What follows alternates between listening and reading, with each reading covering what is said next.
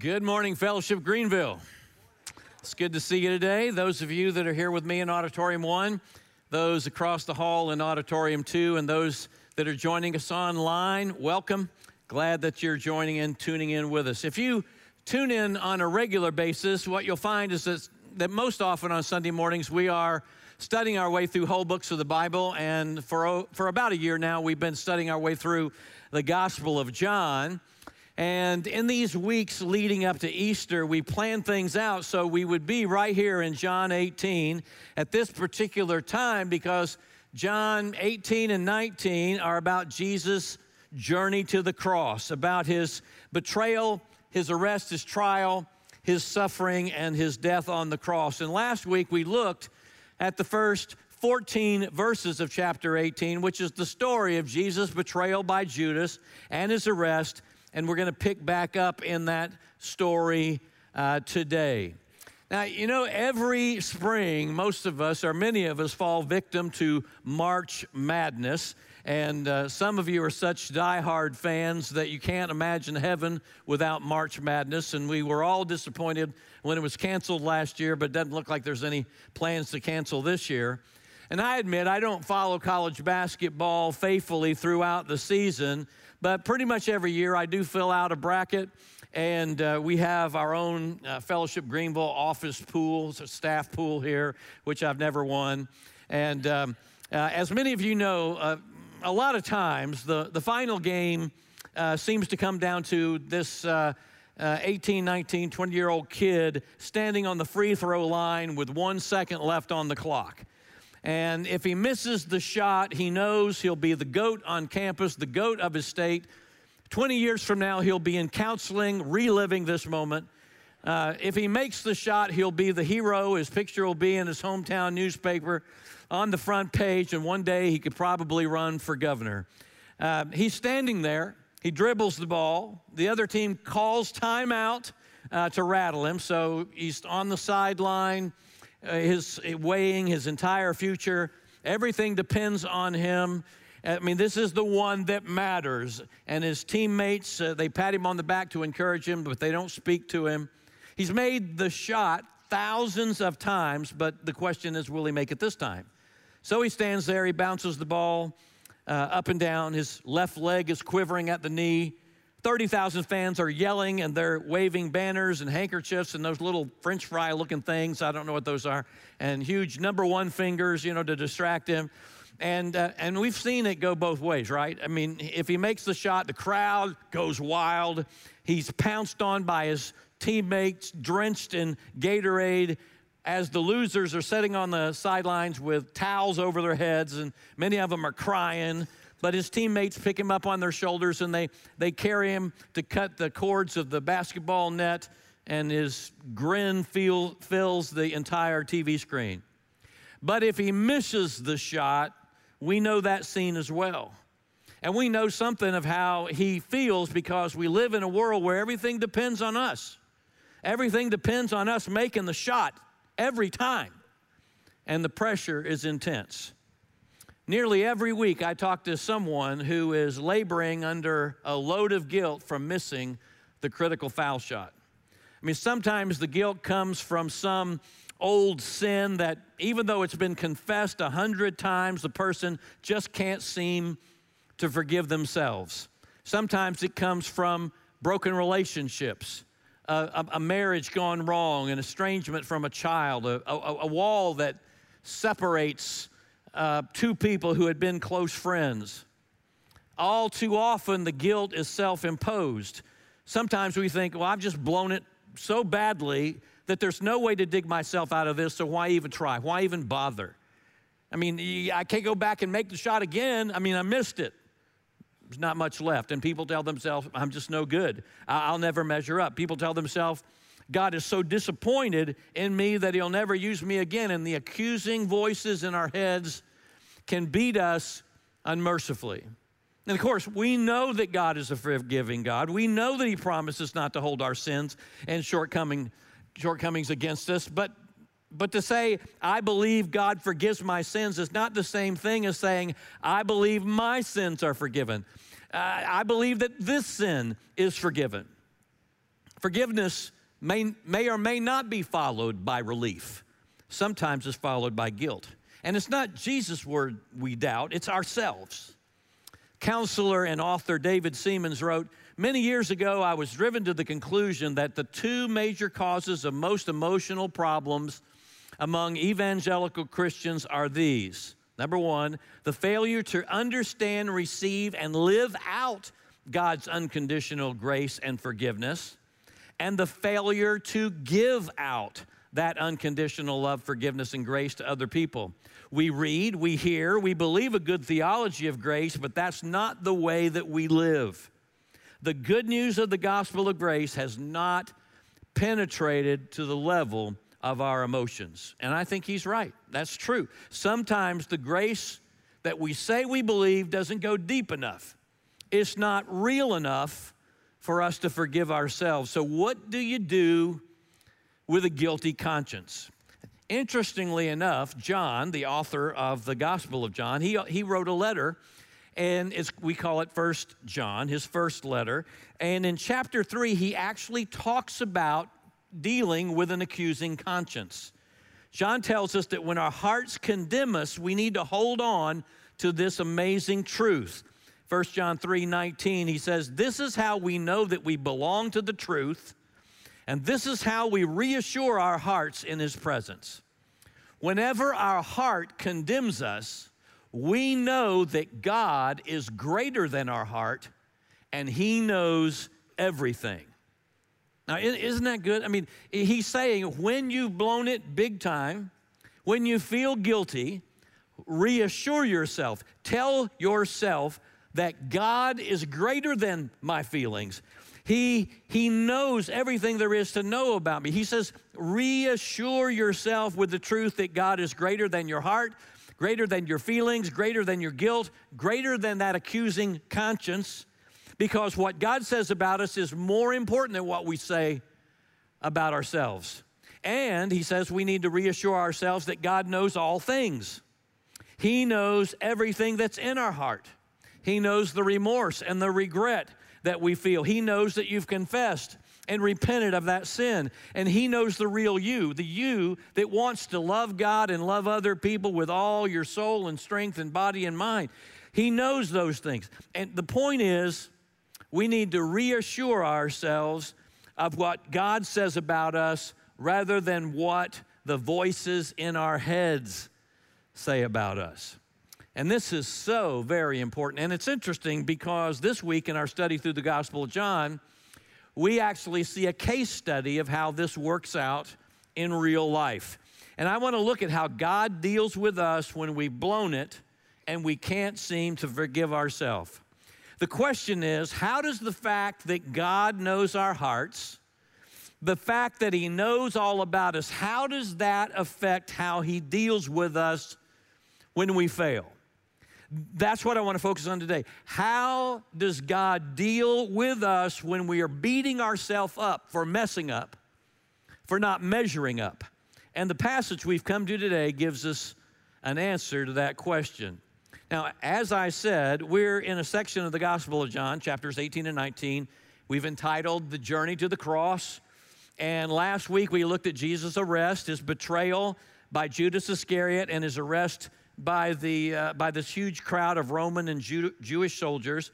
And so we pick back up in chapter 18, and here we find a perfect example of how Jesus deals with Peter's sin and his guilty conscience. But I don't want to get ahead of myself. So let me just go back and, by way of review, kind of fill, fill you in on where we're at. Jesus knows that the time has come for him uh, to leave this world and return to the Father and he's met with his disciples to observe a final Passover meal in an upper room in Jerusalem. Uh, to fill them in on how they will continue to have a relationship with him after he dies on the cross and, and rises from the dead and returns to the Father. How is it possible to have a relationship with Jesus when he's no longer present with you? And the whole emphasis revolves around this idea of abiding, of learning to live in fellowship with God learning how to stay connected with Jesus through the Holy Spirit that Jesus will send and put inside everyone who puts their faith and trust in Him. So he talks with them about that. He concludes that Last Supper with a prayer for the disciples' unity, and they praise that the Father would protect them from the evil one and the persecution that's coming. That's in chapter 17. And then he and his men walk from Jerusalem down through the Kidron Valley, up the Mount of Olives, up to the Garden of Gethsemane, a garden where evidently they had uh, spent some time on previous occasions. And it's there that Judas, the traitor, shows up with a detachment of Romans uh, soldiers to arrest Jesus. Now, the interesting thing about this story, the story of Jesus' arrest and trial, is that running alongside of what's happening to Jesus isn't the, is the account of Peter denying Jesus, not once, but three times. And this is, this is significant for at least two reasons. Uh, first, it's significant because back in chapter 13, Jesus predicted that Peter would deny him.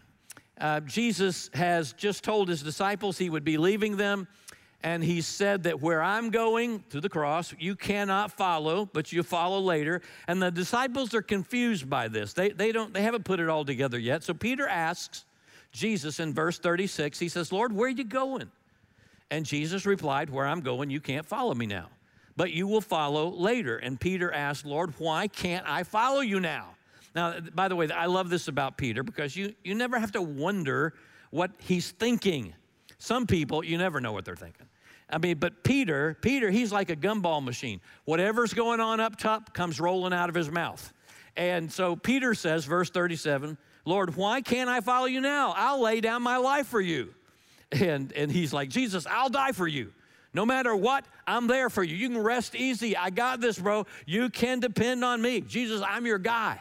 In verse 38, Jesus says, Will you really lay down your life for me? Very truly, I tell you, before the rooster crows, you will disown me three times. So, from the other Gospels, we learned that Peter was actually warned twice that he would deny Jesus. Once here in the upper room, and according to Matthew and Mark, he, Jesus tells him again as they're walking to the Garden of Gethsemane. So, Peter's, he knows what's coming. So, you would think that maybe he would write this down on a papyrus sticky note and to remind himself don't deny Jesus, don't deny Jesus, don't deny Jesus. And Stick it all over the place. But he doesn't think about that. He doesn't think he's capable of doing such a thing. Now, by the way, most of us tend to think that we know ourselves better than anyone else, right? Um, the truth is, God knows you better than you know you and so do a lot of other people. I mean, how many of you thought that you knew who you were and then God brought some people into your life who showed you who you really were? I mean, I grew up as an only child, didn't have brothers and sisters. Uh, I wasn't spoiled because my parents didn't have enough money to spoil me, but I didn't have brothers and sisters, so I always thought of myself as kind of a patient, unselfish, easygoing, generous kind of guy. And I thought that until I got married and had three kids. and then I began to see how impatient and selfish and how comfort and convenience seeking I really am. And it took years of God painfully chiseling away on me for me to wake up and begin to see myself the way God sees me and the way that most people see me. And He's still chiseling away on me for that. Well, that's what Jesus is doing with Peter here. Like, like Peter, you think you know who you are, but, but you don't have a clue. I'll tell you who you are, I'll tell you what you're going to do. There's, there's coming a time when you're going to deny me three times. And so, what we have here in John 18 is the fulfillment of what Jesus said would happen. So, Peter's denial is significant because Jesus predicted it. Now, the second thing is it's significant because of how these two stories are woven together. Now, first of all, last week we saw in, in the first nine verses, the first nine verses tell us about Jesus' arrest. And then verses 10 and 11 tell us that Peter tried to prevent the arrest by drawing his sword and he cuts off Malchus' ear. This is a Mr. Potato Head moment. Uh, Jesus just reaches down, gets the ear, and sticks it back on the side of this guy's head. But right here, though, we do see that Peter meant what he said.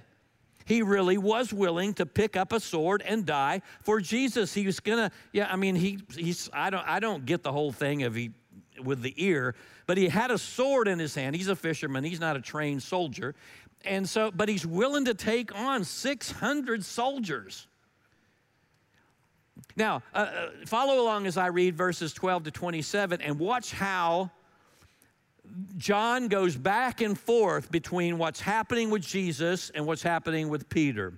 Verse 12 So the band of soldiers and their captain and the officers of the Jews arrested Jesus and bound him.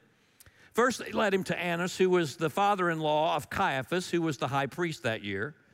And it was Caiaphas who had advised the Jews that it would be expedient for one man to die for the people. Verse 15 Simon Peter followed Jesus, and so did another disciple. That would be John. And since John was known to the high priest, he entered with Jesus into the courtyard of the high priest, but Peter stood outside the door. So the other disciple who was known to the high priest went out and spoke to the servant girl who kept watch at the door and brought Peter in. The servant girl at the door said to Peter, "You're not one of that guy's one of those that man's disciples, are you?" You're not a disciple of Jesus, are you? And Peter said, I am most definitely not. And, uh, and, and, and so the servants and the officers, they all gathered around a charcoal fire. Now remember the charcoal fire. Now, the servants and officers had made a charcoal fire because it was cold, and they were standing and warming themselves, and Peter was also with them, and he was standing and warming himself by the fire. Verse 19 Then the high priest questioned Jesus about his disciples and his teaching. And Jesus answered him, I've spoken openly to the world. I've always taught in the synagogues and in the temple where all the Jews come together. I've said nothing in secret. Why do you ask me? Ask those who have heard me and heard what I said to them. They know what I said. And when he said these things, one of the officers standing by struck Jesus with his hand, saying, Is that how you answer the high priest? And Jesus answered him, If what I said is wrong, bear witness about the wrong. But if what I've said is right, why do you strike me? Annas then sent him bound to Caiaphas the high priest. Verse 25 Now Simon Peter was standing and warming himself. So they said to him, You're, you're, you're not one of this guy's disciples, are you? And he denied it. He said, I am not. And one of the servants of the high priest, a relative of the man whose ear Peter had cut off, a, rel- a relative of Malchus, Mr. Potato Head, he asked, Did I not see you in the garden with him? And Peter denied it, and a rooster crowed. Now, you see what I mean. John weaves the story of Jesus and Peter together. He goes back and forth between Jesus and Peter. Let me show you one more time condensed version, the condensed version. Verses 1 through 9, Judas and the sol- soldiers show up to arrest Jesus. 10 and 11, Peter tries to stop the arrest. 12 through 14, Jesus is arrested and led to Annas the high priest to be questioned. Verses 15 through 18, Peter follows Jesus and stands outside in the courtyard. A servant girl questions Peter and he denies knowing Jesus. Verses 19 through 24, Jesus is questioned by Annas. And then 25 and 27, Peter is questioned by someone in the crowd and then by the servant of the high priest, and Peter denies knowing Jesus two more times, and the rooster crows. So it's Jesus, Peter, Jesus, Peter, Jesus, Peter. The point, clearly, John wants us to focus on the shifting scenes between Jesus and Peter, between what's going on inside with Jesus' trial and what's going on outside with Peter's trial, so to speak. It's like it's like a TV show or a movie where the scene keeps shifting back and forth between two characters in two different geographic locations to let us see how the plot is thickening and the movie is moving towards a certain climax. And the back and forth of the shifting scenes allows us to see things that the characters cannot see. We're able to see all the action. And a good writer or producer will show us all the action uh, in order to uh, help develop his or her theme so we don't miss the point that he's trying to make. It's kind of like watching a documentary about the Civil War on the History Channel, how the story goes back and forth between the North and the South and between Abraham Lincoln and General Lee. The shifting scenes help us see the big picture of what's going on. And that's what John is doing under the inspiration of the Holy Spirit. He's interweaving these two stories because he wants us to compare Jesus' interrogation with Peter's denial because there's a point that he doesn't want us to miss. So, what's the point? Well, look at it. Jesus is being questioned inside by the high priest who's asking him about his disciples and his teaching. Verse 20. And Jesus says in verse 21, Why are you questioning me? Ask those who heard me. Surely they know what I said. So Jesus is saying, If you want to know about me, ask my disciples. Peter is outside being questioned about his relationship to Jesus, but instead of confessing Jesus, he's denying Jesus. You see it?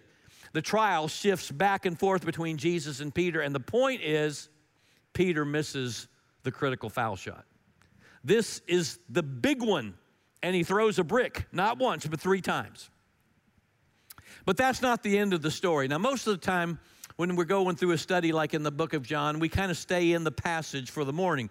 But in order to see where John is going with this whole subplot of Jesus and Peter, we got to go to the end of the story. So in chapters 19 and 20, the storyline focuses entirely on Jesus. It's his it focuses on his death on the cross, his burial, his resurrection from the dead. And of course, Jesus' story is what John wants us to focus on first and foremost that God, in a human body, allowed himself to be murdered by the people that he, he came to save, but he didn't stay dead, and we'll look at that story in more detail on Easter. But in these final chapters, there is this sub story of Jesus and Peter that is very important as well. At the end of chapter 20, the risen Christ appears to the disciples as they were hiding out behind closed doors. And then eight, eight days later, Jesus appears to the disciples again. And then we come to chapter 21 and we find something very interesting. After all that's happened, Peter says, I'm going fishing. And the other disciples go with him. Now, I don't think any of them know what he's done. John might know that something's off, but I don't think any of them know that Peter has denied knowing Jesus three times. But of course, Peter knows it. In fact, in fact, I don't think Peter can think of anything else. Because if I know people, if I know myself, I know something of the mental and emotional and spiritual anguish that Peter feels. I don't think Peter's been able to sleep. I think he's played and replayed that courtyard scene and those conversations over and over and over a hundred times in his head. He wishes he could go back and do it all over again. I mean, he stood at the free throw line and he had three foul shots and he missed them all. And he is embarrassed and he is ashamed and his guilt is unbearable. He's seen Jesus twice now and the subject hasn't come up. He thinks about how Jesus has looked at him. He wonders what Jesus thinks of him. He wonders about what Jesus has said and what Jesus hasn't said. He can't get it out of his mind. So he says, I'm going fishing. And the others go with him and they fish all night and they don't catch anything. Well, Jesus shows up the next morning and he shouts to them from the shore, Cast your net on the right side of the boat. And they do, and they catch a boatload of fish 153 fish, which I think is an interesting detail. 153 fish. And Peter realizes, of course, it's Jesus, and Peter, uh, he jumps out of the boat and swims to shore while the others follow behind, dragging a net full of fish. And it's interesting, the way the story reads, it doesn't seem like Peter gets there any faster than any of the other guys in the boat that are dragging a, a net full of fish. But they all get to the beach and they're enjoying brec- a breakfast of fresh fish that Jesus prepares for them over a charcoal fire. Now, do you remember the last time that Peter was in front of a charcoal fire? I mean, it's in the courtyard of denial. Peter was outside warming himself by a charcoal fire.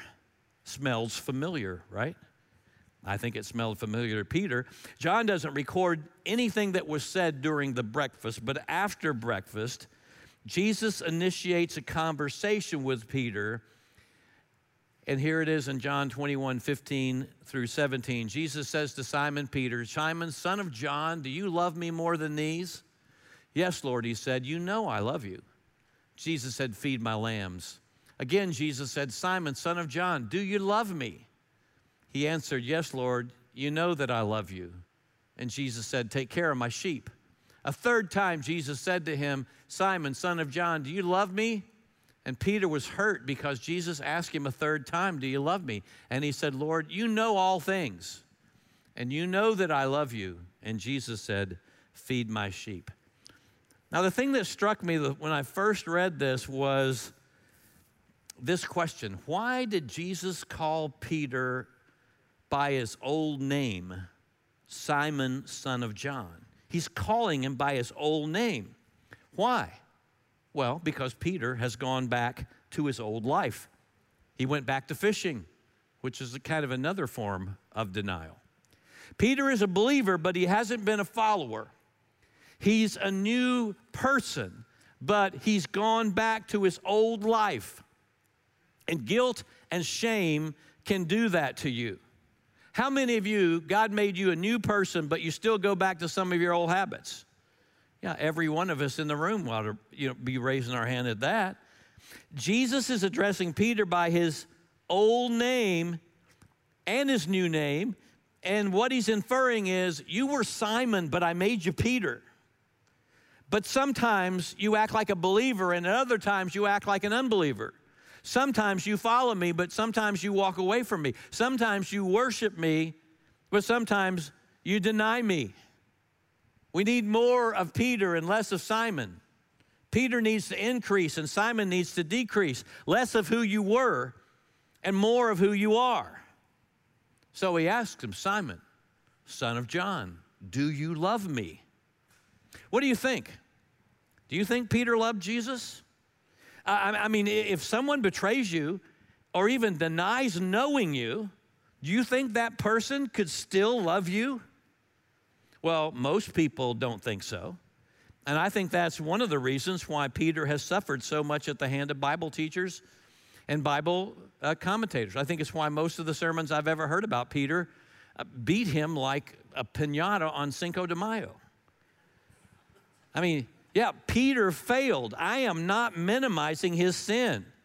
I mean, if you've ever had someone turn their back on you or betray you, or, or if you ever had somebody refuse to stand up for you or refuse to defend you, and they just went along with whatever everybody else said about you, or, or maybe they hid the fact that they even, even knew you, if that ever happened to you, I mean, that hurts. That, that wounds you, it, it disappoints you. And sometimes when things like that happen, a relationship is lost forever. So, yeah, Peter failed, but I guarantee you that is not the way that God remembered Peter. That's not the way that God remembers Peter. Frank, frankly, I think we do Peter an injustice if we don't remember other things about him. For example, no matter what you think about his denial of Jesus, Peter was a man of raw courage. I mean, all the other disciples, with the exception, exception of John, deserted Jesus and ran away from him.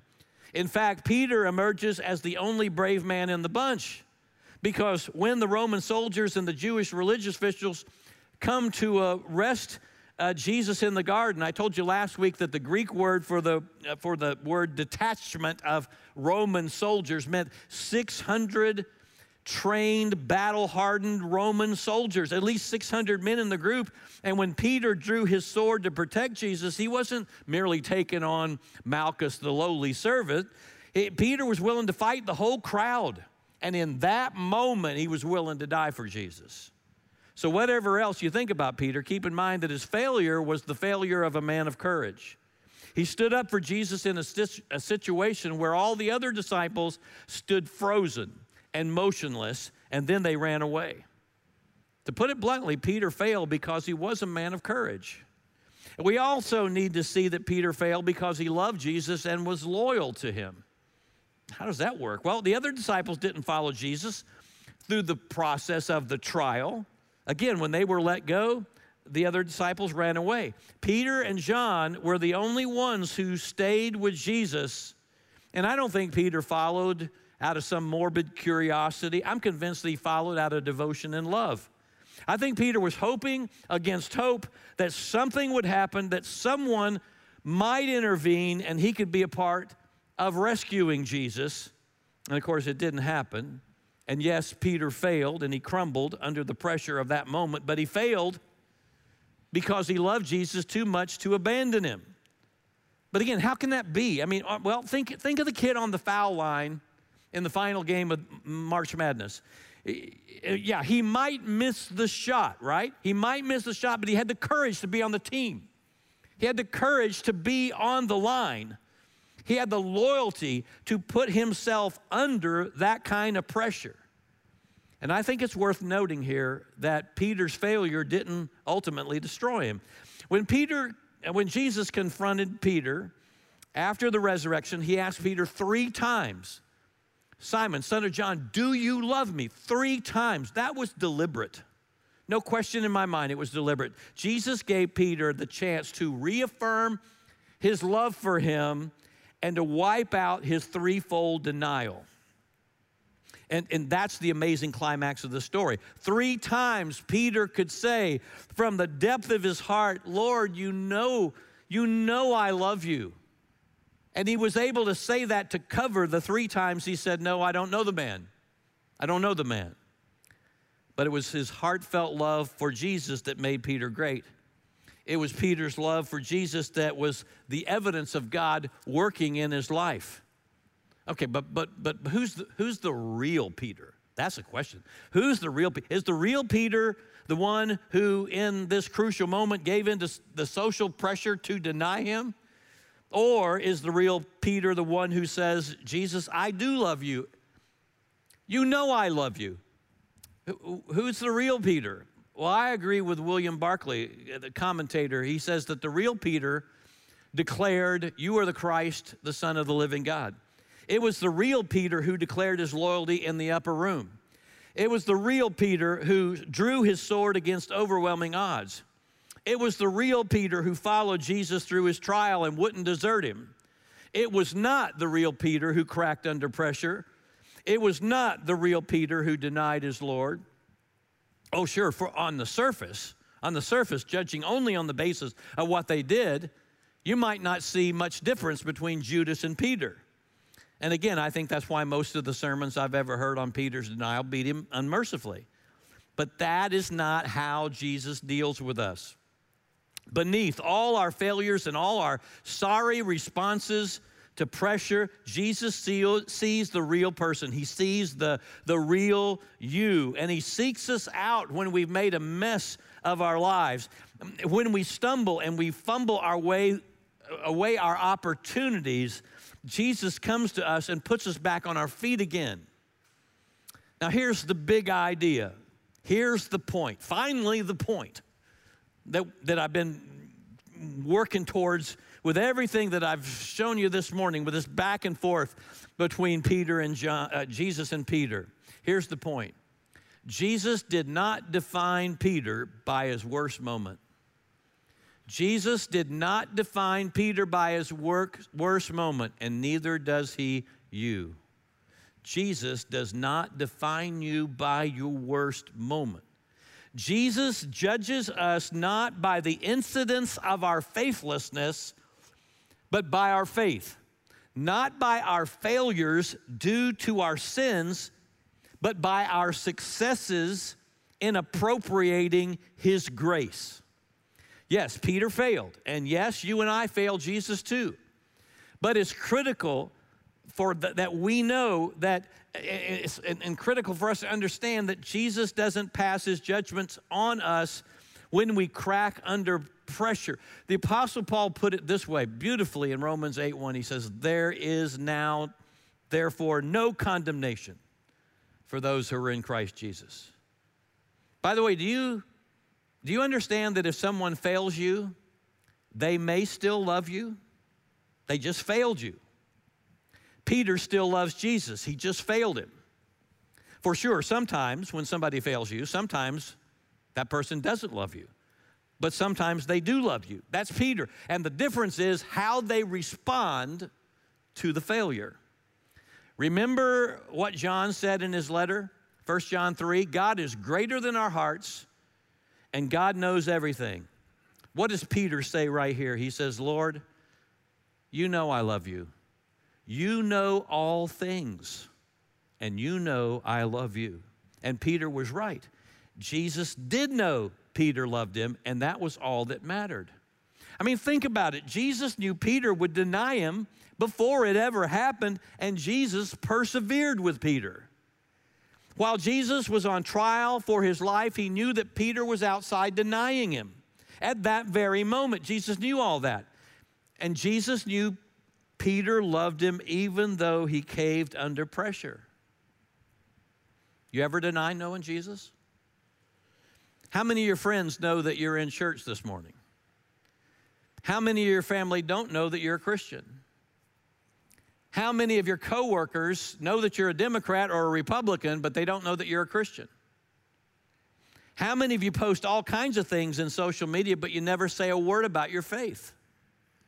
You see, there's a social cost to identifying yourself with Jesus. I experienced that um, one time flying back from uh, my, one of my doctor of ministry conferences that I ha- have gone to every year since 2000 uh, up in Lake Geneva, Wisconsin. I boarded a plane, I sat down next to a guy, and we struck up a conversation, and we're having a nice conversation talking about the weather and, uh, and, and travel and that kind of thing. And so he says, So, Tell me, uh, Charlie, what do you do?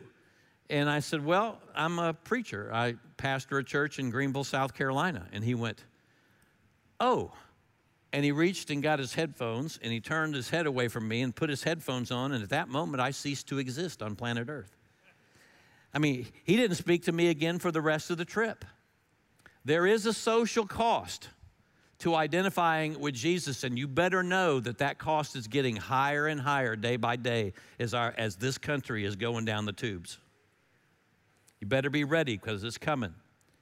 And on the night that Jesus was on trial for his life, Peter felt like he was on trial for his life. And the cost was too high on that night, and he caved under pressure. But the good news is, God knows all things. He knows all about us. He knows our sins, past, present, and future. He knows our hearts, and He knows whether you have a heart that's like Judas or whether, whether you have a heart like Peter. And listen, if you love Jesus but you failed Him, Jesus knows you love Him. He knows you. He knows your heart. Even when you miss that critical foul shot and you can't seem to forgive yourself, Jesus loves you for the person that He created you to be, and He delights in you, even when sometimes in shameful ways we stumble and trip and fall flat on our face. People, that really is amazing grace. My favorite definition of grace is this. I think it came from Tim Keller, but I've said it so many times, I claim it as my own now, as do a lot of other Christians I know. But grace means there is nothing you can do to make God love you more, and there is nothing you can do to make God love you less. Nothing you can do to make God love you more. Nothing you can do to make God love you less. Peter's story is a perfect illustration of that. Paul wrote to Timothy, young Timothy, in 2 Timothy 2:13, Jesus is faithful even when we are faithless. And Peter's story is a perfect illustration of that truth as well. That's so different from the, the picture of God that I grew up with. Oh, I, I, grew up hearing about a God who forgives our sins and who has forgiven all of our sins on the cross, but I always felt like, yeah, He forgives me, but He does so reluctantly. Know what I mean? I mean, He, he that God, yeah, he, he will forgive me after He makes me squirm for a while. Like Jesus is like, what, again? Are you here again? Are we talking about this again? Are you kidding me? Yes, I forgive you, but better not happen again, buddy. Is that how you see Jesus when you come to Him after you've blown it? Listen, the God of the Bible isn't anything like the so called gods of other religions that make you work for forgiveness. No, the God of the Bible is always ready to forgive you. He died to make forgiveness possible. He takes the initiative to forgive. He seeks us out to forgive, and He delights in forgiving you and restoring you. Do you believe that? He delights in forgiving you. I'm reading a great book right now called Gentle and Lowly. It's going to be a classic. It's by a guy named Dane Ortlund. He quotes an old Puritan writer, Thomas Goodwin, who wrote this. He says, Christ's own joy, comfort, happiness, and glory are increased and enlarged by his showing grace and mercy in pardoning, relieving, and comforting his children here on earth. Isn't that good? Christ's joy and comfort and happiness and glory are increased and enlarged when he shows us his grace and mercy, when he repardons us all over again and brings that comfort of a clear conscience rather than a guilty conscience. Jesus delights in forgiving us. Jesus was not put out with Peter. He was not mad at Peter, and so with us. Jesus doesn't get frustrated or flustered with us when we come to him for forgiveness, for, for renewed pardon. No, he went through the horror of death on the cross because of the joy set before him, as the writer of Hebrews says. What was the joy set before Jesus? The joy was the joy of his forgiveness the joy that He would secure forgiveness for us, the joy of providing us with a limitless supply of mercy and grace. Jesus is never reluctant to forgive. What blocks forgiveness is not God's reluctance, it's our reluctance to admit we're wrong, to repent of sin, and to receive His grace. God's arms are always extended, outstretched, we're the ones that turn away. We're the ones that allow ourselves to labor under piles of guilt. We're the ones who are refuse to allow Him to embrace us. And I want to say one more thing before I circle the field to land the plane. Peter's story also tells us that your greatest ministry can come out of your greatest failure. The thing that you're most ashamed of can become the thing that is most powerful in your life. The place where you have not been the hero of the story is the place where Jesus is the hero of the story. And some of you have regrets, and some of you failed. Big failed. All of us have faults and flaws. We carry we carry things that we're ashamed of and embarrassed by and maybe maybe maybe you, you've even done some of those things as a christian. That's peter. That's peter. But again jesus loves you. He pursues you. Jesus forgives you. Jesus restores you and jesus can use you again. Why? Like wh- why would god use a guy like peter I mean, after what Peter did, why would God even bother with him? Because God does perfect work through imperfect people. He delights in doing perfect work through imperfect people. Peter does change and he becomes the leader of the early, early, church. He preaches on the day of Pentecost, and thousands of people get saved. He heals someone, and thousands more get saved. In the book of Acts, he's walking by faith. He's walking in the power of the Holy Spirit. And, and, and so the, the people who crucified Jesus, the same people who crucified Jesus, come after him and they arrest him. But this time, rather than denying Jesus, he goes to jail for Jesus.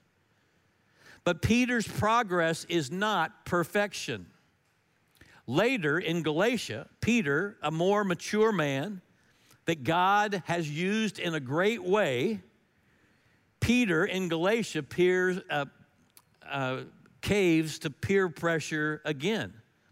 Lots of Greeks have come to Jesus through his preaching, but when his Jewish brothers showed up and criticized him for taking meals with the Greeks, a bit of racism pops out of Peter, and he, and he quits eating with the Greeks. And he treats them like second class Christians. And Paul calls him out, rebukes him for that in front of the whole church. Moral of the story Peter wasn't a guy who struggled with sin and then he became perfect. No, he's a guy who was not perfect, but he made progress. He made progress. And he went on to write two books that are included in our New Testament, 1st and 2nd Peter. Now, are those books perfect? Absolutely, they're perfect. They were written under the inspiration of the Holy Spirit. The books are perfect. Is Peter perfect? No.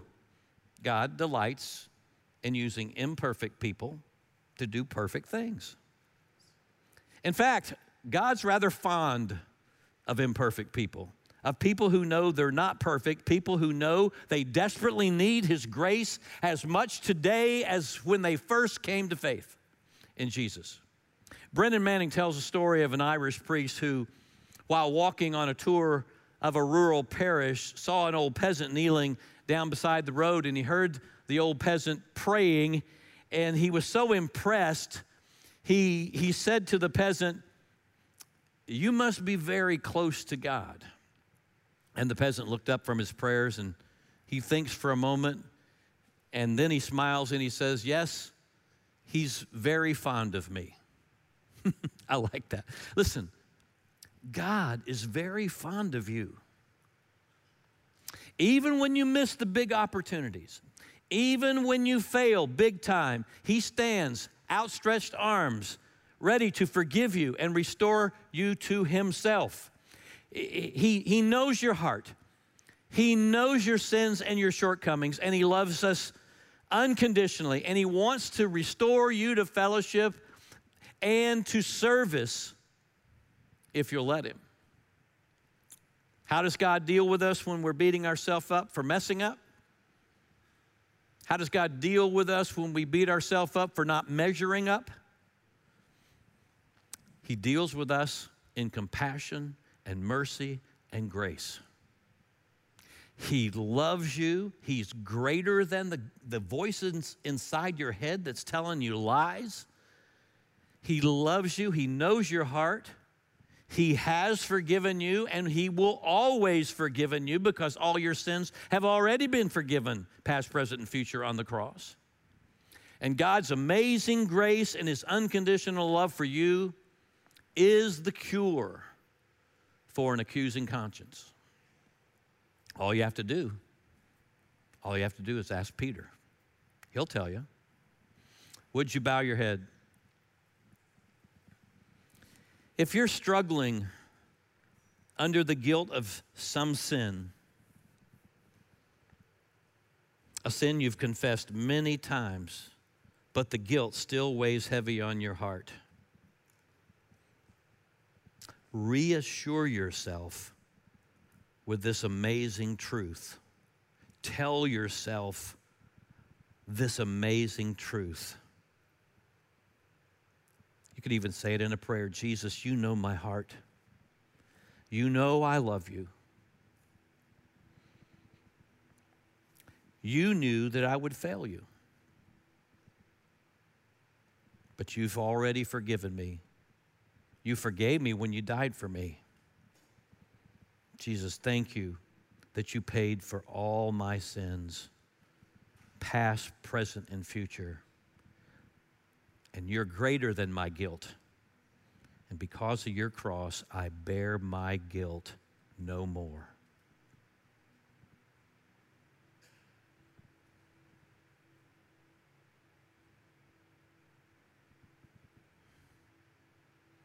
Lord Jesus, thank you.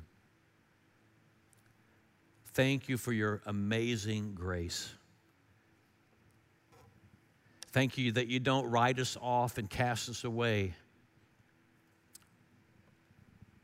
when we fail, when we fall short, when we blow it big time. Thank you that you know our hearts.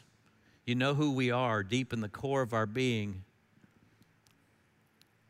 And you deal with us graciously and patiently. And you delight when we come to you and confess our sin and receive your grace. God, I pray that what we've heard this morning would in no way never give us an excuse to sin, but that it would be your loving kindness and your mercy and grace that motivates us to live for you, that motivates us to passionately pursue life and mission with Jesus. For it's in His name and for His greater fame that we pray these things. Amen.